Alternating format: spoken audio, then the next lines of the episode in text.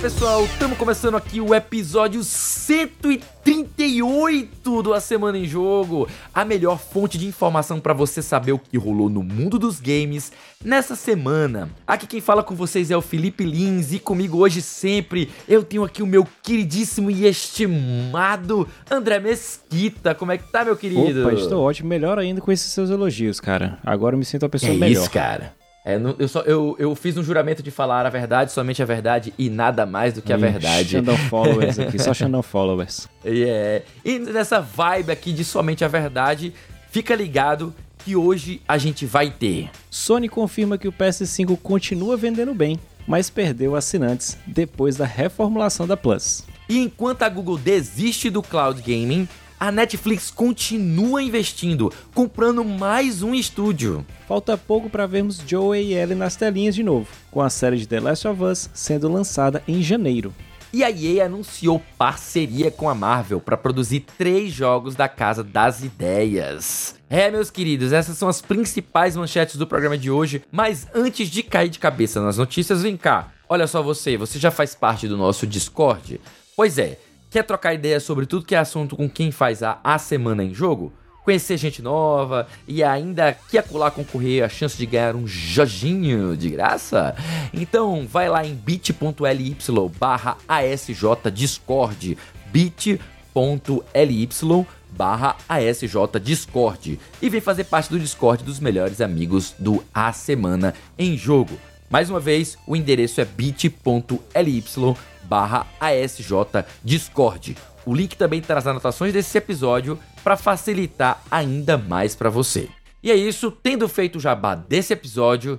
E aí, meu querido André, como foi sua semana? O que, que você tem feito? O que, que você tem jogado, assistido? Me conta um pouco aí. Cara, a semana foi diferente, né? Eu voltei a fazer lives. Eu fiz uma live ontem, né? Antes tirando a data da gravação desse podcast, que a gente tá gravando no feriado. Voltei a fazer umas lives ali conversando com a galera ah, tá editando, usando, né, do, de ir e de volta, editando os podcasts aqui do, do A Semana de Jogo quando o Lee não, não consegue, ou então quando consigo, tá, a gente tem essa troca é. maneira, e aproveita, ah, ah, vou é. conversar aqui com a galera. É um anjo, cara. Vou conversar com a galera, porque, enfim, eu trabalho e trabalho ao mesmo tempo.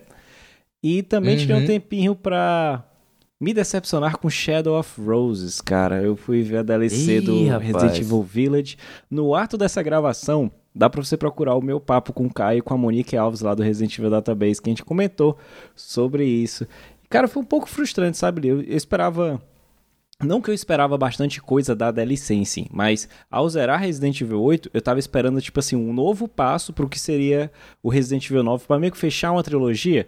Só que eu acho que a Capcom correu demais, ela tinha feito algumas promessas em 2021, falando que não, o Resident Evil Village ele saiu aqui em maio, mas daqui para o final do ano vocês vão ter diversos updates. Aí não rolou naquele ano, mas os updates vieram esse ano com a Gold Edition, a inserção da câmera em terceira pessoa, e eu acho que isso meio que deu uma quebrada para a direção de arte do Resident Evil 8, saca? Eu não acho uhum. que a, terceira, a, a câmera em terceira pessoa seja ruim, mas a, tem que casar com a direção, a direção de arte do jogo para fazer efeito. Por exemplo, o Resident Evil 4, o remake está sendo feito, você nota que claramente aquele jogo tem que ser feito em terceira pessoa. Eles conseguem fazer aquela ambientação, você consegue sentir, caramba, eu tô com medo de ir para esse local que é escuro, mesmo sem ser em primeira pessoa. Você mesmo até fala isso para mim, cara, eu não consigo jogar Resident Evil 7 porque eu tenho medo, ah, também eu tenho vestígio, eu tenho algum motion sickness, que a galera fala os jogos, né? E eu acho que eles tentaram abraçar esse público. Eu acho massa a iniciativa, mas não causou tanto, né? Foi, foi meio que, meu Deus, decepção Resident Evil. Mas, mas assim, eu sou fã, vou jogar o que vier. E história de Resident Evil, cara, não é um roteiro premiado de Oscar até já o Caramba 4. Não, não dá pra. Mesmo que eu ame a franquia, eu tenho, eu tenho que saber também que existem limites. A minha única decepção foi porque eu achei que achava que seria um pouquinho melhor, sabe? Mas uma gameplay bem. né, bem sei lá, não, teve nada rebuscado. Eu, eu ouso até dizer, Felipe Lins, que Reverse é melhor do que a DLC do Resident Evil 8, cara. Eita, no que ela, no, porque no essa... que o jogo se propõe a fazer, o Reverse, ele vai bem, uhum. saca? Ele é tipo esse cara, é um Battle Royale com um personagem de Resident Evil, todo mundo trocando tiro, e é isso, acabou-se. Ele entrega, se liga? Eu achei isso muito bom. Uhum. Mas você, meu caro amigo, como é que foi a sua semana? Você aí que tá voltando, está de volta ao seu trabalho, às suas, suas funções, sempre vigiando e punido. Como é que foi essa semana? Com joguinhos, com lives, como é que foi aí? Então, a gente está gravando hoje dia 2 de novembro, né? Minhas férias acabaram dia 30 de outubro, né? Então já, já retornei ao trabalho, já estou novamente vigiando e punindo. é, lembrando pro pessoal que eu, eu, trabalho na Prefeitura de Fortaleza como fiscal, né? Então a gente grava aqui o A Semana em Jogo nas horas livres. é, nessa semana eu tive uns amigos que quiseram jogar umas partidinhas de League of Legends, foi legal, voltar um pouquinho, jogar com os amigos, né? É, é um jogo que é para mim é um comfort game, né? Tipo, eu sempre volto para jogar um aranzinho com os amigos, sem estresse, só, só para ficar clicando, brincando de, de usar as skills, sem toda aquela seriedade de uma partida normal, sabe? Então, para mim, é, é, é, muito terapêutico jogar um aranzinho com os amigos só para desestressar, sabe? É, também é uma semana nova de começo de temporada de, de, anima, de animes, né? De, uhum. de a nova temporada agora de outono. Né? Então já separei um bocadinho de anime para ver. Eu comecei a ver o Chainsaw Man, comecei a ver uh, o Spy Family parte 2, a terceira parte de Mob Psycho, a segunda temporada de Fumetsu no Anata. Tem um anime novo que estreou agora também, novo entre aspas, é um remake do anime da década de 80 ou é 70, se eu não, se eu não estou enganado, que é Urusei Yatsura também. Peguei pra, já para checar, né? E tem também joguei bastante ainda do Mario Rabbids, né? E joguei um joguinho chamado uh, Metal Hellsinger. Metal Hellsinger. Um jogo bacana, muito, muito interessante, em que você tem um, um shooter, né? Você atira com armas, né? Sendo que ele tem a temática de, de inferno, né? De, de, de você é um demônio na, no inferno com música de metal pesada e tudo mais. E a música é muito importante porque ele é um boomer shooter em ritmo, né? Bacana. Se você atirar, se você atirar a, a, você conseguir sincronizar os tiros com as batidas da música, né, que tem o compassozinho na tela lhe ajudando a fazer isso, você faz combos e você é, causa mais dano, você consegue é, ataques especiais. É, é, uma, é um gameplay muito interessante apesar de que ele ele tem um, um, lado ruim, que ele é muito cansativo, sabe? Ele é muito cansativo, como você tentar toda hora clicando e ritmado, você não para de clicar o tempo todo, e não é segurar um botão para poder atirar, tá ligado? É uma coisa um pouco mais confortável. É, é clicar mesmo e ir no ritmo, tec, tec, tec, tec, tec, tec, tec, e você vai a, a fase inteira. Uma fase, digamos, às vezes tem 10 minutos, poxa, tu ficar 10 minutos clicando, clicando, clicando, eu não sei vocês, mas eu já tenho idade de videogame e, e, e computador o suficiente já para ter que tomar cuidado com os tendões, né? Senão eu ganho uma bela de uma tendinite que me incapacita por uns 15 dias sem jogar videogame. Então eu tenho que cuidar para evitar que isso aconteça. Então acabei é, não, não avançando tanto no jogo por conta disso. Eu, eu joguei metade dele, né, ainda, mas eu tive que infelizmente abandoná-lo. Mas é isso, meus queridos, a gente não abandona vocês justamente porque a gente vai entrar agora no primeiro bloco de notícias do A Semana em Jogo.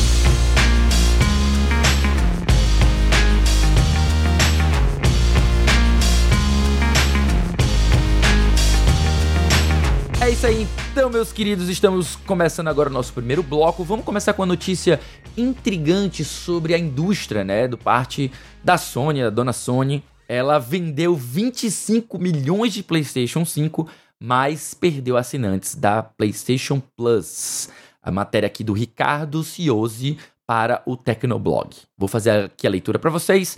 A Sony divulgou o relatório fiscal correspondente aos meses de julho, agosto e setembro de 2022. Ela apresentou um aumento de 16% nas vendas consolidadas em comparação ao mesmo período do ano passado. Consolidada, gente, é confirmada, tá certo? Tipo, foi realmente chegou até o, o, o vendedor, o, até o consumidor final, tá certo?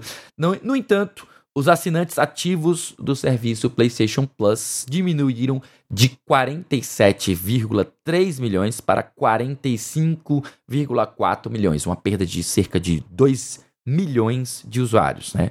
Mesmo assim, a companhia alcançou a marca de 25 milhões de unidades vendidas do PlayStation 5, uma marca impressionante, né? Através das informações divulgadas na terça-feira, dia 1 pela empresa japonesa, é possível notar uma melhora nas vendas do segmento de games. Entretanto, a renda operacional, na parte que envolve jogos e serviços de rede, sofreu uma queda de 50%, né? 49% para ser mais exato. Essa perda substancial pode ser explicada pela aquisição da Band no início do ano, além do aumento dos custos de produção de títulos e no impacto do câmbio externo, né? A gente está aqui falando de números e mais números e mais números. Meu querido André, o que, que você faz com essa quantidade de números aqui? O que, que você tem? O que, que você pensa sobre isso para você nos falar? Cara, é...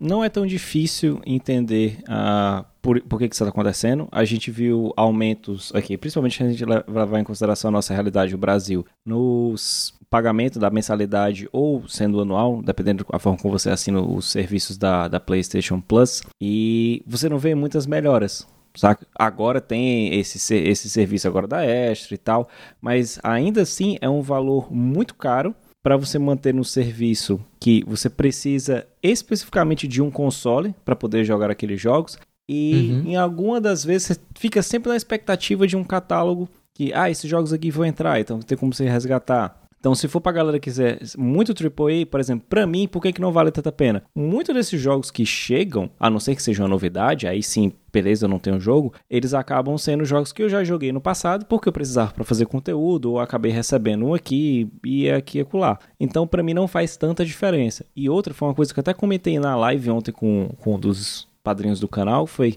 cara, eu acho muito massa esse serviço da Sony. Ele mora lá nos Estados Unidos, ele, fala, ele falou para mim, né? Mas seria iradíssimo se fosse para PC, pô. Seria irado porque seria, ele tentaria rivalizar com o Game Pass. Óbvio que são produtos completamente distintos. O Game Pass já está aí há bastante tempo, já está consolidado, a gente já entende como é que é, as facilidades roda até no celular. Mas poderia ser até um movimento com a Sony, já que ela já está um pouco mais amiga dos PC gamers da vida, trazendo jogos aí como o próximo, o remake do The Last of Us vai sair, já saiu o God of War, você já tem o Horizon, você tem o Homem-Aranha, por que não ele trazer esse produto com alguns jogos? Por exemplo, Traz a biblioteca do PS3 ou a biblioteca de jogos PS2 ali para PC. Massa, cara. Irado. Você conseguiria contornar essa sangria de galera que deixa de assinar ali o produto. Eu acho que é uma visão da Sony.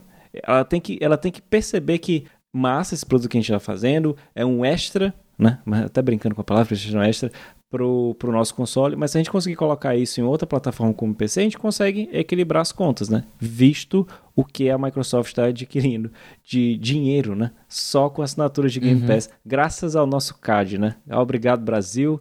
Esse serviço serve para alguma coisa, pelo menos a transparência serve para a gente entender, que era o número que a gente sempre perguntava. Quanto é que ele está ganhando, né? Era sempre a discussão interna lá do, do nosso grupo do, do A Semana de Jogo. Mas você, querido Lee, o que, é que você acha que a Sony pode fazer, se isso é bom, se isso não é? O que, é que você acha? Olha, a gente tá, a gente tá lidando aqui com números que são para todos os efeitos positivos, né? Então, a gente só tem realmente negativo a perda, né, a queda de usuários ativos do serviço PlayStation Plus. E eu acredito que essa flutuação deve ser algo que acontece também com o da Microsoft, né, com o Game Pass, mas como a gente não tem essa divulgação constante por parte da Microsoft, a gente não tá o tempo todo acompanhando como a gente pode de vez em quando, quando sai alguma notícia nesse sentido, né? Então, flutuação do, do, do, dos assinantes deve ser algo super comum, né? Porque nem sempre tem jogos interessantes para a pessoa jogar lá. Apesar de todo mês entrar e sair jogo, às vezes os jogos não interessam a pessoa e às vezes a gente tem um influxo maior quando há um grande lançamento, né? É, especialmente no caso da, da Game Pass,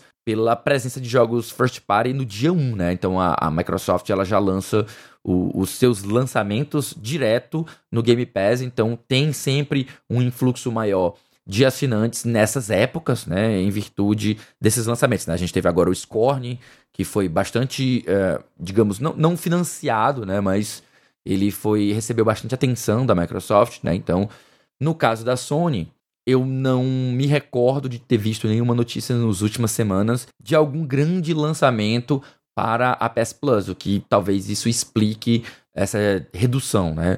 Então a gente tem aí é, bastante coisa também a levar em consideração, como compra de estúdio, que gerou uma queda do, do, do, nas contas, né? Então eu acho que essa, esse equilíbrio que você mencionou, ele vai vir inevitavelmente com o tempo, com o lançamento de novos jogos especialmente agora que a gente tem a Band pertencendo à, Sony, então talvez ela passe a produzir jogos exclusivos e isso atraia mais o consumidor, sabe? Nesse sentido. Não acredito que ela vai capturar a Destiny só pra ela, sabe? Até porque uhum. faz ela tá ela, se ela tá reclamando da Microsoft capturar os jogos da Activision, especialmente Call of Duty, só pra ela, ela não, não vai meter uma dessa pra ela não tanca, não, fazer cara. o que ela acusou outra de Cutuca, fazer, né? Cutucar a Microsoft, o Destiny é meu agora. Beleza, então Call of Duty é meu.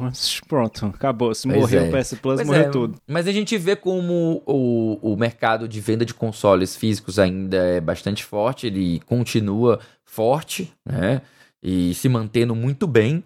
A, a Microsoft, diferente da Sony, não tem focado nessa estratégia. Ela já declarou o- por meio do Phil Spencer e o próprio Satya Nadella que ela está investindo muito mais em serviços, enquanto a Sony já foi reiterado diversas vezes, inclusive pelo Jim Ryan, que ah, os consoles ainda são algo muito importante para a Sony, né? Ainda são uma, uma, uma estratégia prioritária. Além, é claro, dela estar iniciando ainda esse, esse mergulho nas águas do PC, como você bem mencionou. Mas é isso, a gente falando aqui da Sony adquirindo estúdios e, e impacto no futuro. A gente também teve outra empresa bastante conhecida aí do mercado que está adquirindo acabou de adquirir, na verdade, um novo estúdio que foi a própria Netflix. né? A notícia que a gente tem aqui, eu vou ler para vocês. A Netflix comprou a Spry Fox, desenvolvedora de Cozy Grove. Notícia do Júnior Cândido para o site Arcade. Né? Eu não conheço esse jogo, Cozy Grove,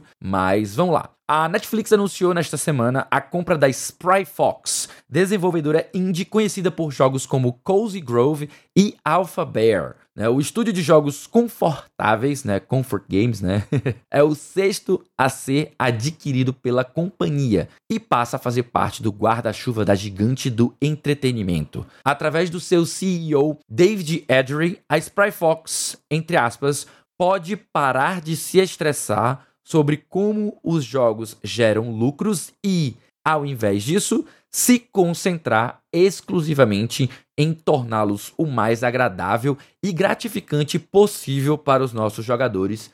Fecha aspas. Tal iniciativa mostra que a Netflix resolveu avançar em seus planos de criar sua divisão de games. Há cerca de um ano, o pontapé inicial foi dado com a oferta de alguns games para seus assinantes, tanto no iOS quanto no Android. Mesmo com um ano, entre aspas, fraco, no qual apenas 1% dos assinantes jogaram tais jogos, a companhia tem demonstrado tranquilidade, mostrando que quer avançar pouco a pouco, estudando o universo e aplicando suas estratégias no tempo certo. Uma coisa é certa, meu querido André, que a gente vê que o posicionamento da Netflix é de tranquilidade, calma, né? Eles estão é, é, tentando conhecer muito bem o mercado antes de, de fazer investimentos maiores, mas ainda estão fazendo, já, já estão fazendo, né? O que, que você pensa sobre esse avanço da Netflix? Você chegou a jogar algum dos jogos que ela incluiu no catálogo? Eu cheguei. Eu não, né? Minha namorada chegou a jogar. Ela jogou Stranger Things, que era já um joguinho que já Hum. tinha saído pra, pra iOS e Google. Mas Uhum. é, é interessante, né? Ver, ver que ela tá trilhando esse caminho, bem como a gente fez lá na chamada, dizendo que o Stadia morreu, mas a Netflix tá inve- ah, investindo em cloud gaming, porque, cara, o problema é ela conseguir só, de, é, tipo assim, desvincular a, a marca Netflix só do streaming. Porque, como a gente já mencionou em um, um episódio do A Semana em Jogo, só 1% dos assinantes da Netflix no geral estão chegando para consumir esse conteúdo de games. Eu acho bacana esse investimento em outros estúdios. A Spry Fox, esse Cozy Groove, eu também não cheguei a jogar, mas eu pesquisei um pouquinho. Ele é um Animal Crossing, né? Pra a galera que não tem o Nintendo Switch. Ah. E ele é um joguinho indie que, às vezes, se eu não me engano, eu vi num vídeo do Coelho, ele tava até custando recentemente, quando ele falou, 25 reais. Então ele até brincou, cara, isso aqui, você não tem um, um contato com Animal Crossing, não, não sabe o que é que é essa galera toda falando, joga esse joguinho aqui, joga Cozy Groove. Se você curtir, aí eu te indico você ir e ter uma experiência maior, né, e cair de cabeça nesse mundo que é o Animal Crossing. Eu acho bacana porque são estúdios pequenos, são jogos com aquele potencial que eu digo assim de viralizar entre qualquer tipo de público. São jogos para celulares, são jogos curtos,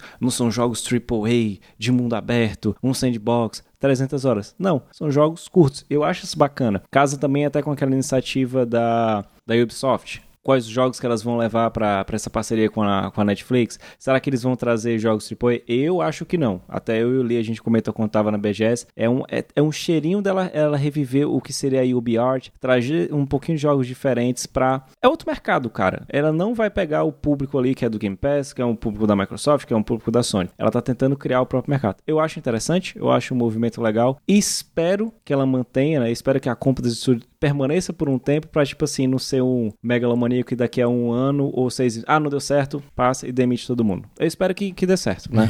eu, eu, espero mesmo é, que dê certo. É, a gente torce. Quanto mais, quanto mais gente com, com mais oportunidades no mercado de jogo, melhores, melhor pra gente e melhor pra eles, né, cara? É, eu acredito que a estratégia da Netflix deve ser muito similar à, à da própria Microsoft, quando adquire novos estúdios, que é fortalecer o, o que ela quer oferecer ao público, né? Então, ela ter essa possibilidade de criar novos novos jogos com esses estúdios que ela abraça e coloca sob o seu guarda-chuva, é interessante para que ela possa ter, entre aspas, algumas exclusividades, né? Ou, ou sem aspas mesmo, dentro desse mercado. A gente nota que o foco dela, talvez inicial, talvez fique só por aí mesmo. Não sei se ela vai uh, também investir no PC, mas eu acho muito inteligente da parte dela focar primariamente no, nos, nos mobile, né, no mercado mobile. Já é uma plataforma que tem muita, mas muita gente jogando.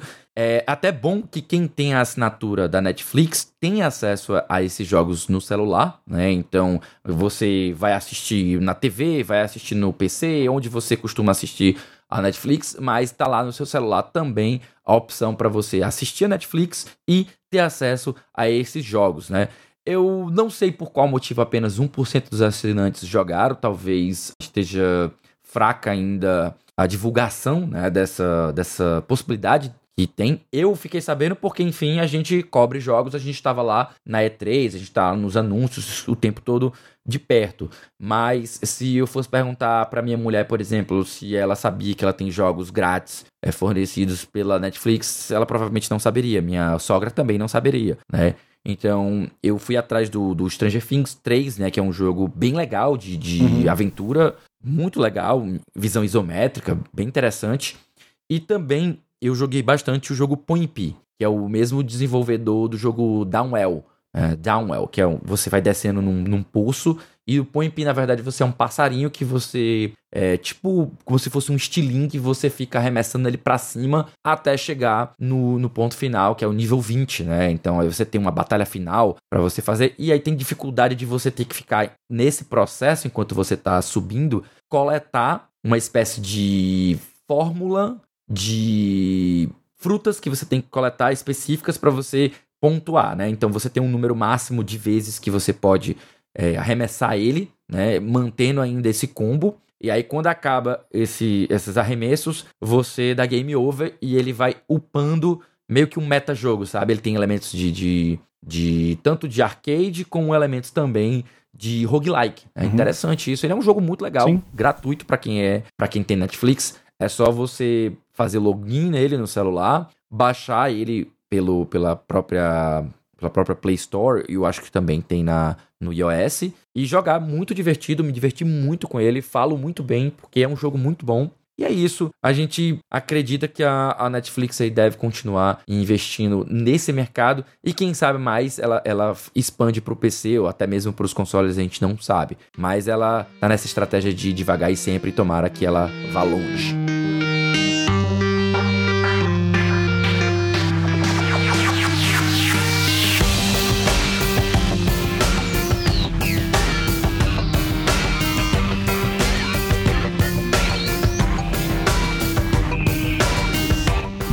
Opa, meus queridos, estamos de volta para o nosso segundo bloco da Semana em Jogo. Este que é a sua fonte, né? Fonte semanal de Jojinhos aqui, a melhor fonte para você saber as informações. Vamos lá então, sem mais delongas, vamos voltar aqui para um assunto que é uma interseção de séries e jogos, né? A gente acabou de falar na Netflix, então a gente volta para falar de um universo compartilhado aí de jogos e seriados. Agora a gente vai passar para HBO e The Last of Us. Olha só, dia 15 de janeiro tá confirmado, né? Eu vou fazer a leitura aqui da notícia do André Custódio para o site Meu PlayStation. O título da matéria é HBO confirma: série de The Last of Us chega em 15 de janeiro.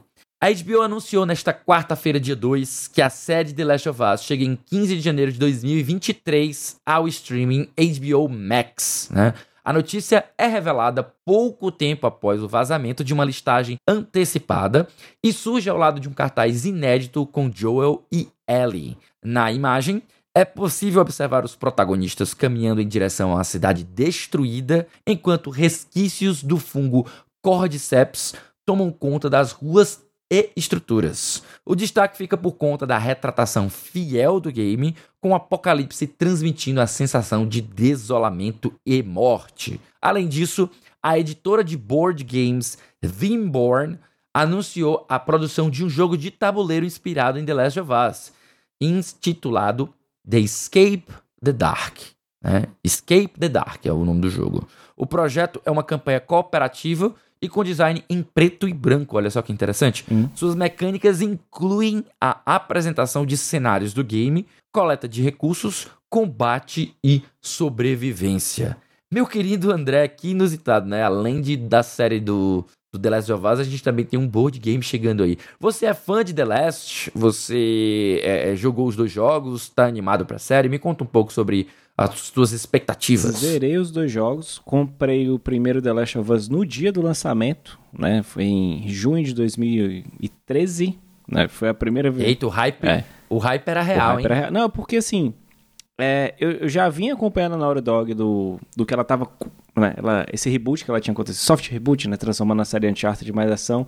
E a princípio eu tava assim, cara, será que é meio que um Uncharted e tal, assim, na, no meio pós-apocalíptico? Eu tava com um colega meu que veio de férias, na época eu tava morando em Belém, a gente veio de férias, e ele, bora comprar. Pô, bora, foda-se, compra. Cara, quando eu liguei, li, eu só parei quando eu zerei, cara. Quando eu zerei, eu soltei o controle Nossa, no chão, e falei, Cara, que jogo é esse? E foi uma experiência muito boa, né? A gente sabe do peso uhum. que The Last of Us teve pra Naughty Dog e principalmente o peso que The Last of Us tem nos jogos AAA da Sony. Existem jogos AAA da Sony antes do The Last of Us e depois do The Last of Us. A gente vê essa pegada que o Davi sempre fala, essa parada mais narrativa, mais um, um jogo com, com que existe, parecendo um filme, que ele até mencionou diversas vezes quando ele fala de The Last of Us Part 2, quando ele fala de Ghost of Tsushima, quando ele fala de God of War. É isso, essa fórmula veio daí. Joguei o segundo, também na época, né? Foi logo no, no meio da pandemia. Meu PS4 queimou por causa do jogo tão pesado. Mandei, consertei e voltei pra zerar. Curti, né? Eu acho que você, assim como eu, a gente nota que foi um jogo excelente. Só não voltei como jogo do ano, porque é impossível ele ser jogo do ano no ano que sai Final Fantasy VII. Então me desculpe, qualquer jogo que sair ano que vem, quando sair a parte 2 do Final Fantasy VII, você não será o jogo do ano. Mas eu acho que, ah, dentre esse mundo de jogos que vão tomar adaptações, é, The Last of Us é o melhor possível. Ele tem um quê de série, ele tem uma forma de você trabalhar ele direitinho. E sendo pelas mãos da, da, da HBO, eu acredito que será uma coisa muito boa. É, quando a gente vê aquele trailer, a pegada, com como assim, como uma ambientação. E você tendo o Neil Druckmann agindo como diretor também, né? espero que a galera não tenha trabalhado uhum. 36 horas por dia. Me desculpe aí, né? Eu espero que não, para fazer a série, sem crunches. Mas ele, ele, tem uma pegada diferente. E eu acho que pode trazer um público diferente. Assim como eu mencionei na, na parada dos jogos para Netflix, isso é uma forma de trazer o público pro mundo dos jogos, né? Quem não é do jogo fala, cara, isso é um jogo. Vou chegar lá e o cara joga, uhum. tem essa impressão e também é, essa parada de um board game vem muito por isso, né? A galera vai comparar a série, uhum. vai consumir coisa da série. Se ela não chegar no jogo digital, ela chega no board game. Então, é, é eles vão sugar o máximo possível. Espero que seja uma boa série. Espero não decepcionar né? Mas é, é isso, cara. Eu espero que seja um futuro muito bom para a série de videogame e que tragam mais coisas, né? Não sei como é que será uma possível, sei lá, série do Zelda que a galera brinca, né? Eu acho que o The Last é meio que um ensaio pra gente saber se o futuro de série de jogos vai para frente ou não. Mas você, meu querido Felipe Lins, você é o cara que vai estar tá lá no dia 15 de janeiro com três baldes de pipoca, 5 litros de Coca-Cola, 10 litros de cerveja, esperando para assistir essa série ou você tá assim com os dois pés atrás, esperando, não, já joguei o jogo, se for bom é um plus. Então, é aquela coisa, como ele se trata de uma adaptação de um jogo que eu já joguei de cabo a rabo, que eu já sei as nuances, eu não estou interessado em uma recontagem dos eventos, sabe? Se fosse algo novo, utilizando o universo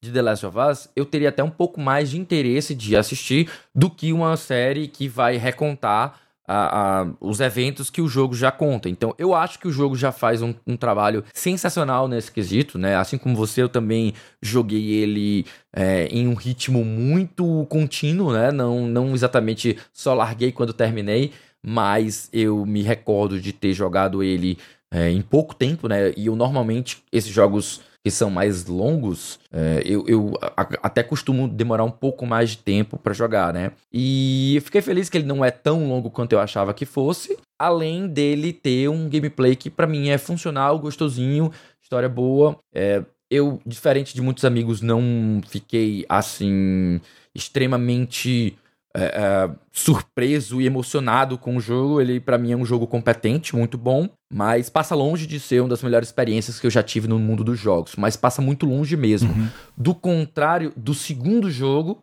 né? Que o segundo jogo, já para mim, ele teve uma, uma experiência que, para mim, em matéria de narrativa, né? E também de você ter a, a, essa subversão da, da, questão do herói, de você ver o outro lado e passar a ver a universidade, as coisas com não só preto e branco, mas também tons de cinza, e entender que você não tem um lado que é o certo, um lado que é o errado, os dois lados estão certos, os dois lados estão errados, né? Então, num ambiente pós-apocalíptico.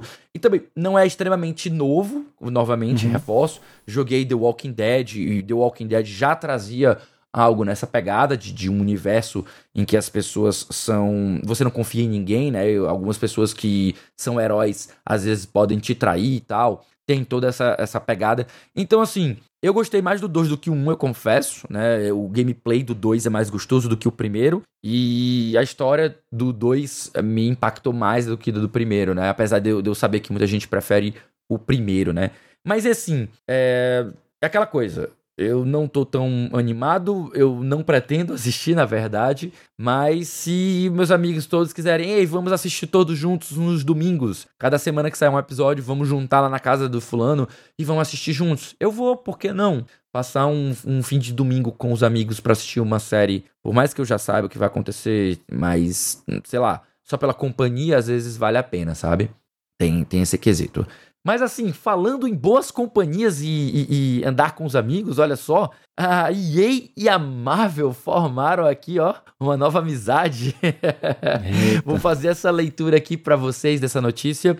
EA e Marvel formam uma aliança para criar múltiplos jogos de ação e aventura. Notícia do Michael Lima, ou Michael Lima, perdão, meu querido, não sei como pronuncia seu nome, uh, para o site Xbox Power. Né? Deixa eu ler aqui a notícia para vocês. A EA e Marvel anunciaram essa semana que formaram uma parceria para desenvolver múltiplos jogos de ação e aventura. Cada um desses jogos terá sua própria história original ambientada no universo Marvel, com o primeiro título sendo um jogo de ação e aventura single player em terceira pessoa do Homem de Ferro criado pela Motive Studios. Laura Miele né, ou Miel, não sei como pronuncia o nome dela, COO da EA, falou sobre a parceria. Vou abrir aqui aspas para ela. Estamos ansiosos para receber a Marvel na família de criadores da EA e sabemos que essa colaboração produzirá experiências excepcionais para os nossos jogadores e jogadoras. Já Jay Ong,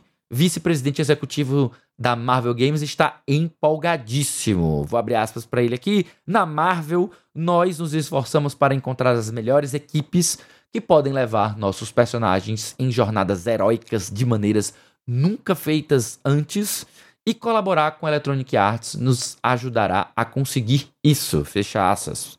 Desenvolvido em colaboração com a Marvel, Iron Man apresentará uma narrativa original que explora a rica história do personagem, canalizando a complexidade, o carisma e o gênio criativo de Tony Stark e permitindo que os jogadores sintam como é realmente jogar como o Homem de Ferro.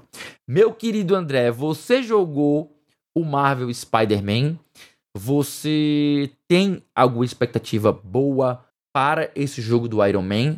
E, claro, levando em consideração que a EA tem seus problemas, mas o último jogo licenciado que ela lançou, que foi o, o Star Wars, né? O The Fallen Order. Sim. Foi um jogo extremamente elogiado. Sim. Então a gente fica aí com essa, essa pulga atrás da orelha. Será que vai ser bom? E aí, o que, que, você pensa sobre isso? Cara, joguei o Spider-Man, tanto ele quanto o Miles Morales. Curti o jogo, achei excelente.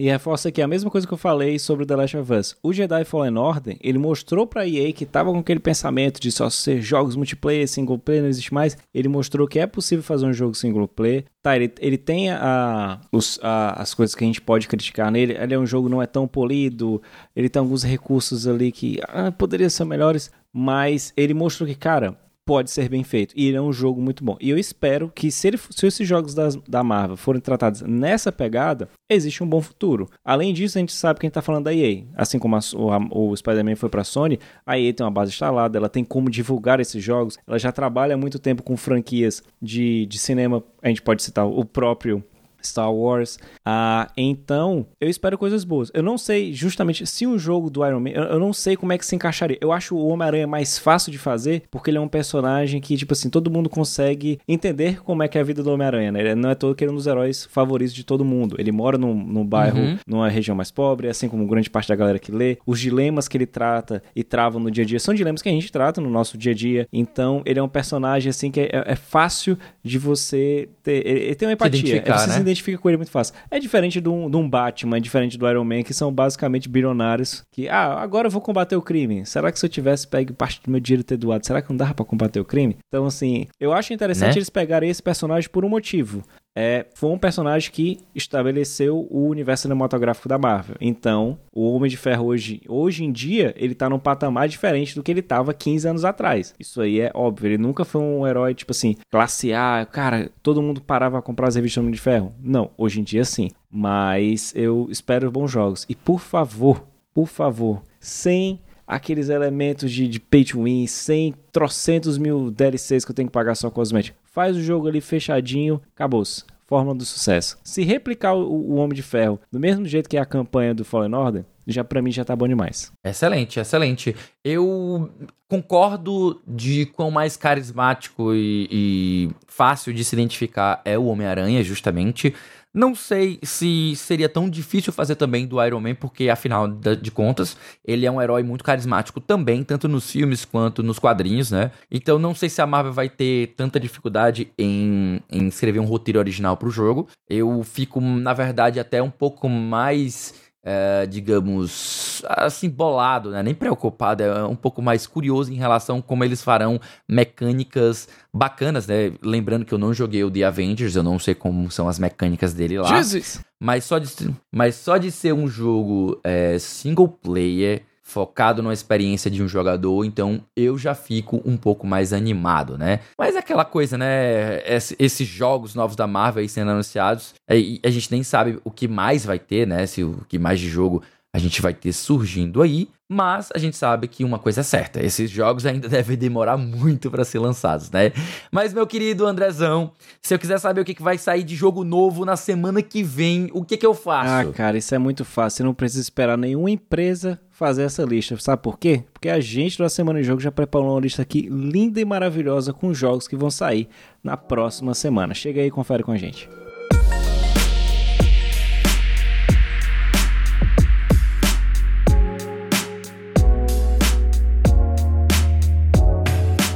Muito bem, então, meus queridos, semana de 7 de novembro a dia 13. Nós temos aí separados aqui cinco jogos bastante interessantes para mostrar para vocês. O primeiro deles é no dia 7 de novembro, está saindo aí Football Manager 2023. Olha só, vai sair para praticamente tudo: PlayStation 5, PC, iOS, Xbox Series Xbox One e Nintendo Switch. Nada ficou de fora aqui, exceto o Google Stadia, né? no dia 8 de novembro tá chegando aí o novo jogo do Blue, do grande azulzão, o grande Sonic Frontiers, num jogo de plataforma e com mundo aberto, que hum, não tô muito animado não, mas vamos ver aí no que, que vai sair. Saindo para PlayStation 5, PlayStation 4, PC, Xbox Series, Xbox One e Nintendo Switch. No dia seguinte, olha só que é, é, é, uma carreata aqui de jogo um atrás do outro, né? Nós temos aí um dos grandes medalhões do ano de 2022, saindo God of War Ragnarok, um dos grandes aí que tá sendo esperado por todo mundo, né? Praticamente hum. todo mundo. Mais um jogo da série God of War Action Adventure saindo para PlayStation 5 e PlayStation 4. No dia 11 de novembro nós temos saindo aí Atari 50 The Anniversary Celebration, uma compilação de jogos de Atari saindo para PlayStation 5, PlayStation 4, Xbox Series e Nintendo Switch. E por último, mas não menos importante, e não mesmo, eu estou extremamente hypado por este relançamento. Nós temos aí chegando Tactics Ogre Reborn, um jogo de estratégia e RPG da Square Enix, né? Um remake de um jogo aí da época do Super Nintendo, que depois foi refeito para o PlayStation portátil e agora chegando para PlayStation 5, PC, PlayStation 4 e Nintendo Switch. É, meus queridos, mas além dos jogos dessa semana, o quinteto aqui do A Semana em Jogo tem mais um monte de conteúdo para você ficar ligado. Toda sexta-feira tem episódio novo do Vale a Pena Jogar com o nosso queridão aqui, o Davi do Bacon, trazendo uma review de um jogo que ele acabou de zerar. De segunda a sexta você pode acompanhar o arroba Bedabu, nosso querido Bernardo, na Twitch a partir das 18 horas para jogar Destiny 2 junto com ele, além de vários outros games. Só acessar twitch.tv barra bedabu.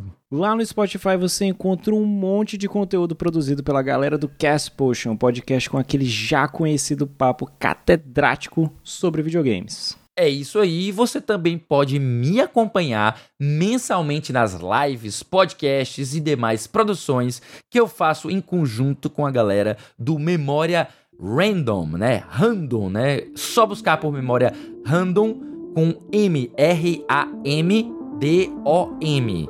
Você encontra nas plataformas de podcast, na Twitch e também no YouTube.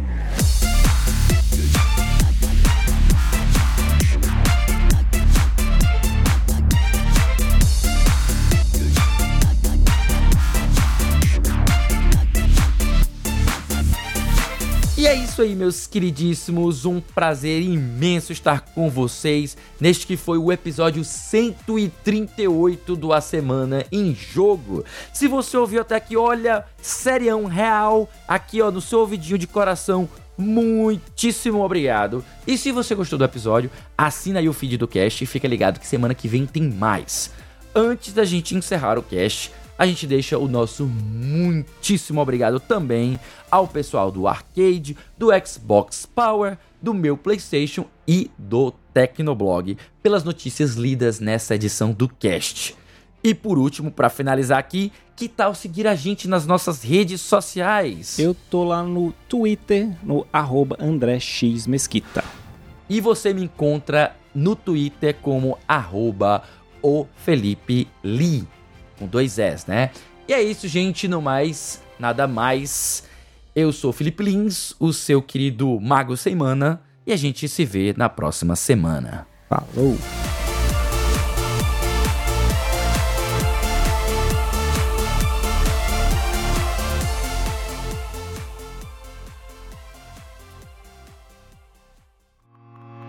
Este podcast foi editado por Felipe Lins.